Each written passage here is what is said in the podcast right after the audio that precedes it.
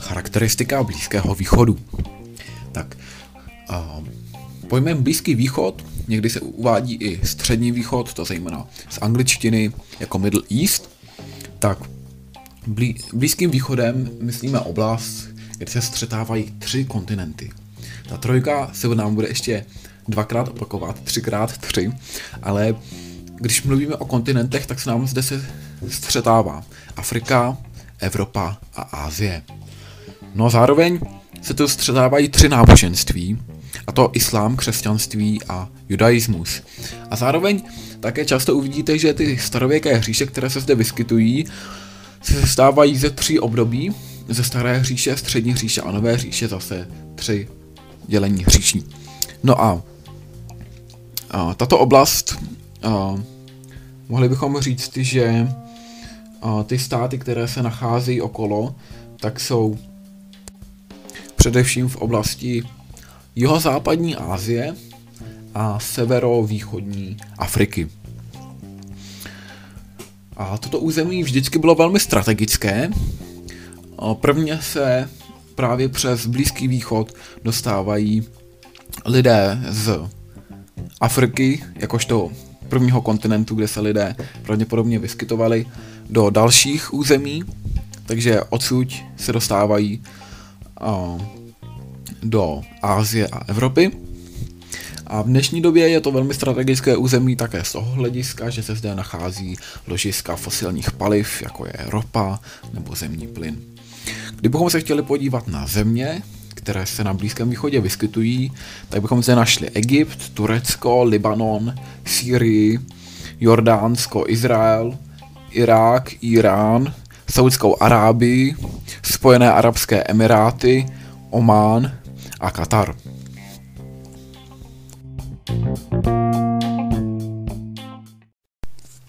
Blízký východ ve starověku.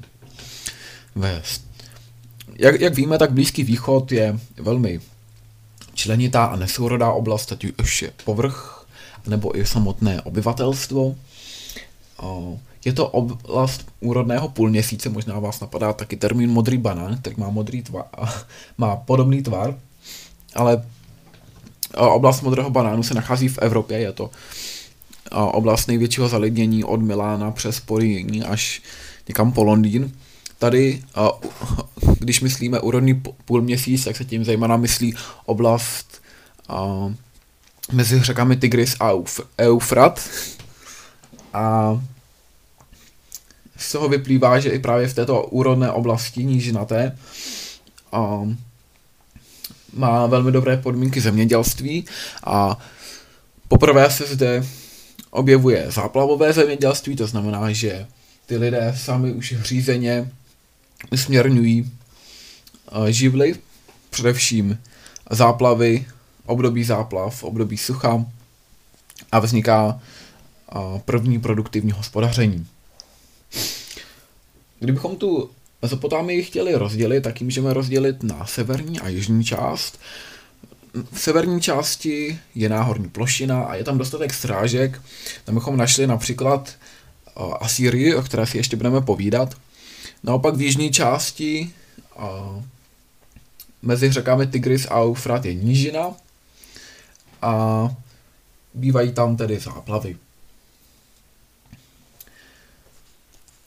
No a takovou první říší, která se na Blízkém východě vyskytuje, je Sumerská říše. Ona to vlastně ve skutečnosti není úplně říše, je to spojení několika městských států a tahle, tahle de facto říše se datuje už od zhruba od roku 3000 před naším letopočtem, to znamená v době bronzové. V té době taky vzniká pravděpodobně i například kykladská kultura na Balkáně a vyskytuje se zde nějaké první zemědělské obyvatelstvo, ale již Sumerové přicházejí na řadu revolučních vynálezů. Charakteristika Blízkého východu. Tak, uh, pojmem Blízký východ někdy se uvádí i Střední východ, to zejména z angličtiny jako Middle East. Tak, Blí, blízkým východem myslíme oblast, kde se střetávají tři kontinenty. Ta trojka se nám bude ještě dvakrát opakovat, třikrát tři, ale když mluvíme o kontinentech, tak se nám zde se střetává Afrika, Evropa a Ázie. No a zároveň se tu střetávají tři náboženství, a to islám, křesťanství a judaismus. A zároveň také často uvidíte, že ty starověké hříše, které se zde vyskytují, se stávají ze tří období, ze staré hříše, střední hříše a nové hříše, zase tři dělení hříší. No a, a tato oblast, a, mohli bychom říct, že a, ty státy, které se nacházejí okolo, tak jsou především v oblasti jihozápadní Asie a severovýchodní Afriky. A toto území vždycky bylo velmi strategické. Prvně se právě přes Blízký východ dostávají lidé z Afriky, jakožto prvního kontinentu, kde se lidé pravděpodobně vyskytovali, do dalších území, takže odsud se dostávají do Ázie a Evropy. A v dnešní době je to velmi strategické území také z toho hlediska, že se zde nachází ložiska fosilních paliv, jako je ropa nebo zemní plyn. Kdybychom se chtěli podívat na země, které se na Blízkém východě vyskytují, tak bychom zde našli Egypt, Turecko, Libanon, Sýrii, Jordánsko, Izrael, Irák, Irán, Saudskou Arábii, Spojené arabské emiráty, Omán a Katar. Starověký Egypt. Starověký Egypt je kapitola sama pro sebe.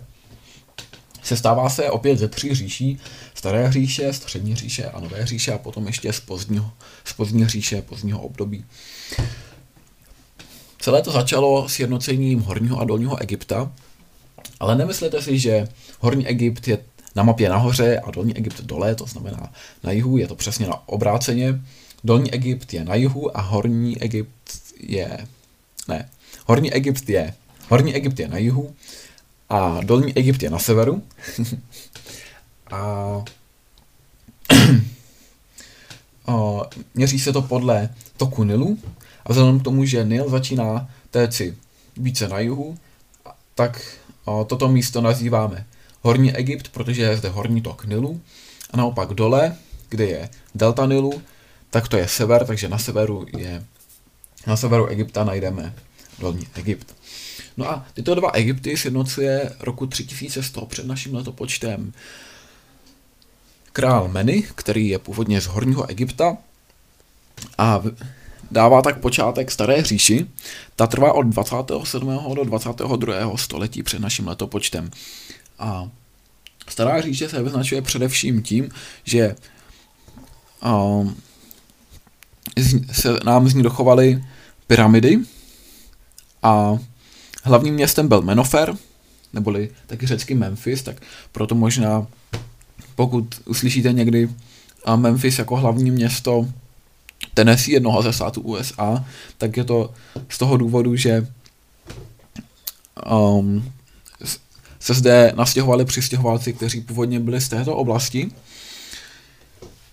A stará říše zaniká, nevíme přesně jak, ale odhaduje se, že s největší pravděpodobností zde byly nějaké vnitřní problémy. Například se odhaduje, že by se mohlo jednat o nějaké mohutné vnitřní povstání. Je zde určitá doba bezvládí a potom vzniká střední říše. Zde je, už hlavním městem není Menofer, ale Iktavej. A tato říše trvá od 21. do 18. století před naším letopočtem. To město Iktavej se nachází při, vstup, při vstupu do, do Fajumské oázy a střední říše postupně zaniká pod náporem mořských národů, kteří obsahu, obsazují deltu Nilu, to znamená dolní Egypt, jako byly například Hyksosové a Hyksosové sebou měli uh, jednu výhodu, kterou byly koně. Oni znali koně, což byla pro egyptiany úplná novinka. Do té doby koně neznali, takže pokud znáte obrazy egyptianů jedoucích na vozích zapřáhnutých a, ke konům, tak uh, to jsou obrazy až od střední říše dál. No a potom máme opět nějak, nějaké období bezvládí a vzniká nová říše, ta trvá od 16. do 11. století před naším letopočtem a tato říše je právě známá kvůli faraonům, které předtím v předešlých říších nebyly. Hlavním městem je Veset, epizodně je jim i Achetaton, který zakládá Achnaton, o tom si ještě povíme. A ke konci se hlavním městem opět stává Menofer neboli Memphis. Stejně jako ve staré hříši. No a když už se podíváme na ty faraony, tak možná vám první jako nějaký faraon vytane na mysli Tutanchamon, ale Tutanchamon ve skutečnosti zas tak významný nebyl. Významný byl pouze z toho hlediska, že, se jeho, že jeho hrob byl velmi zachovalý. Umřel v poměrně raném věku a ta jeho hrobka byla zapomenutá, tudíž nevykradena a našel ji až Howard Carter. Asi takovým jedním z nejvýznamnějších faraonů Nové říše v Egyptě byl Rames II. A to zejména bitvou u Kadeše, kde se setkává s Chetity a zde se do, dohodují na první mírové smlouvě, která vůbec kdy byla uzavřena a opravdu ta smlouva je dodržena, jak ze strany Chetitů, tak ze strany Egyptianů. Potom tu máme Amenhotepa IV., jehož manželkou byla Nefertiti, která byla považována v té době za jednu z nejkrásnějších žen o starověkého světa. A Amenhotepovi IV. dost leželo v žaludku tehdejší politeistické egyptské náboženství a vytváří vlastní monoteistické náboženství a zakládá tudíž i jiné hlavní město, než je, Ves, uh, než je Veset a tímto městem je Achetaton. Jinak zakládá kult boha Achnatona, což je jediný bůh, snaží se o monoteismus. Dalším, další takovou postavou, která se v Nové říši vyskytovala, byla Hatshepsut. Hatshepsut byla matkou Tutmose III., o kterém si ještě povíme. Nosila umělý vous, aby myslela si, že tím získává větší vážnost, aby byla považována za muže. A její syn, Tutmos III., je velmi známý proto, že právě za jeho vlády dosáhla egyptská říše největšího rozmachu. No, I nová říše ovšem končí, dochází opět k určitým bojům a putkám a nachází čas pozdní hříše, ta trvá asi od 7. století, kdy dochází k boji proti Asyřanům. A v 6. století bojují egyptiané proti Peršanům, pro, protože Peršané poráží Asyřany. A ve 4. století a, proti ním stojí Alexandr Makedonský, který je dobývá a po jeho smrti opět si územ, území, které si dělí Diadochové, tak te, v této oblasti a, vznikají Ptolemájovci podle jednoho z Alexandrových diadochů a okolo roku 30 našeho letopočtu dochází k nadvládě Římem. No a teďka si povíme něco o hříštích Malé Asie, jako jsou Chetité, Fény, Féničané nebo třeba Palestinci. Začneme u Chetitů. Chetité um, jsou vynálezci železa, Vynález železa byl pro Chetity opravdu klíčový. Její hlavní město se nazývá Chatušaš a jsou to první indoevropané v této oblasti, to znamená, že se vrací opět zpátky do Malé Asie. A mimo jiné bojují s Egyptem v bitvě u Kadéše, kde, Sram, kde je s Ramsem druhým egyptským faraonem podepsána první mírová smlouva. A jejich jazyk, nikoli však písmo rozluštil náš český badatel Bedřich Hrozný. Další oblast je Palestina, kde žijí Hebrejci, ty vyznávají judaismus neboli monoteistické náboženství. A prvním takovým kmenovým náčelníkem v prvním století a teda prvním kmenovým náčelníkem a možná někdy i prvním králem byl Saul, po něm byl, po něm a byl nástupcem David, a synem Davida byl Šalamoun, za doby Šalamouna dochází k největšímu rozkvětu, Šalamoun staví později nazvaný Šalamounový, Šalamounův palác, který je velmi honosný, ovšem dochází k vyloupení o, ze strany Babylonu, kde Nabukadnezar II. dobí Palestinu, dobí, dobí i Jeruzalém a právě a Šalamounův palác. A, a v babylonském zajetí a tak jsou tedy židé zajati, a to až po osvobození a Peršany, kteří dobývají Babylon a ty a, udělují pa- Palestině autonomii.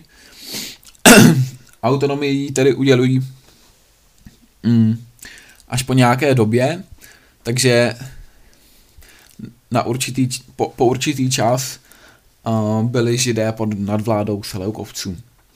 No a roku 64 před naším letopočtem um, se stávají součástí římské hříše, vedou vůči Římanům války a nakonec dochází k diaspoře, to znamená, že židé utíkají a, a přichází o svůj vlastní stát. Je to z toho důvodu, že Římané odmítali judaismus jako náboženství především kvůli tomu, že uh, to znamenalo, že pro Židy nejvyšší autoritou byl Bůh, nikoli císař. A co se týče Féničanů, tak Féničané měli města na pobřeží, jako například Bylos, Sidon nebo Tyros, Byblos, Siro nebo, a Sidon nebo Tyros a Feničané byli velmi zdatní obchodníci, mořeplavci, um, co se týče jejich obchodních artiklů, tak měli například cedrové dřevo, nebo v té době velmi ceněné červené barvivo. A co se týče naopak zase kolonizace, tak jejich takovou nejvýznamnější kolonií bylo Kartágo na severu Afriky.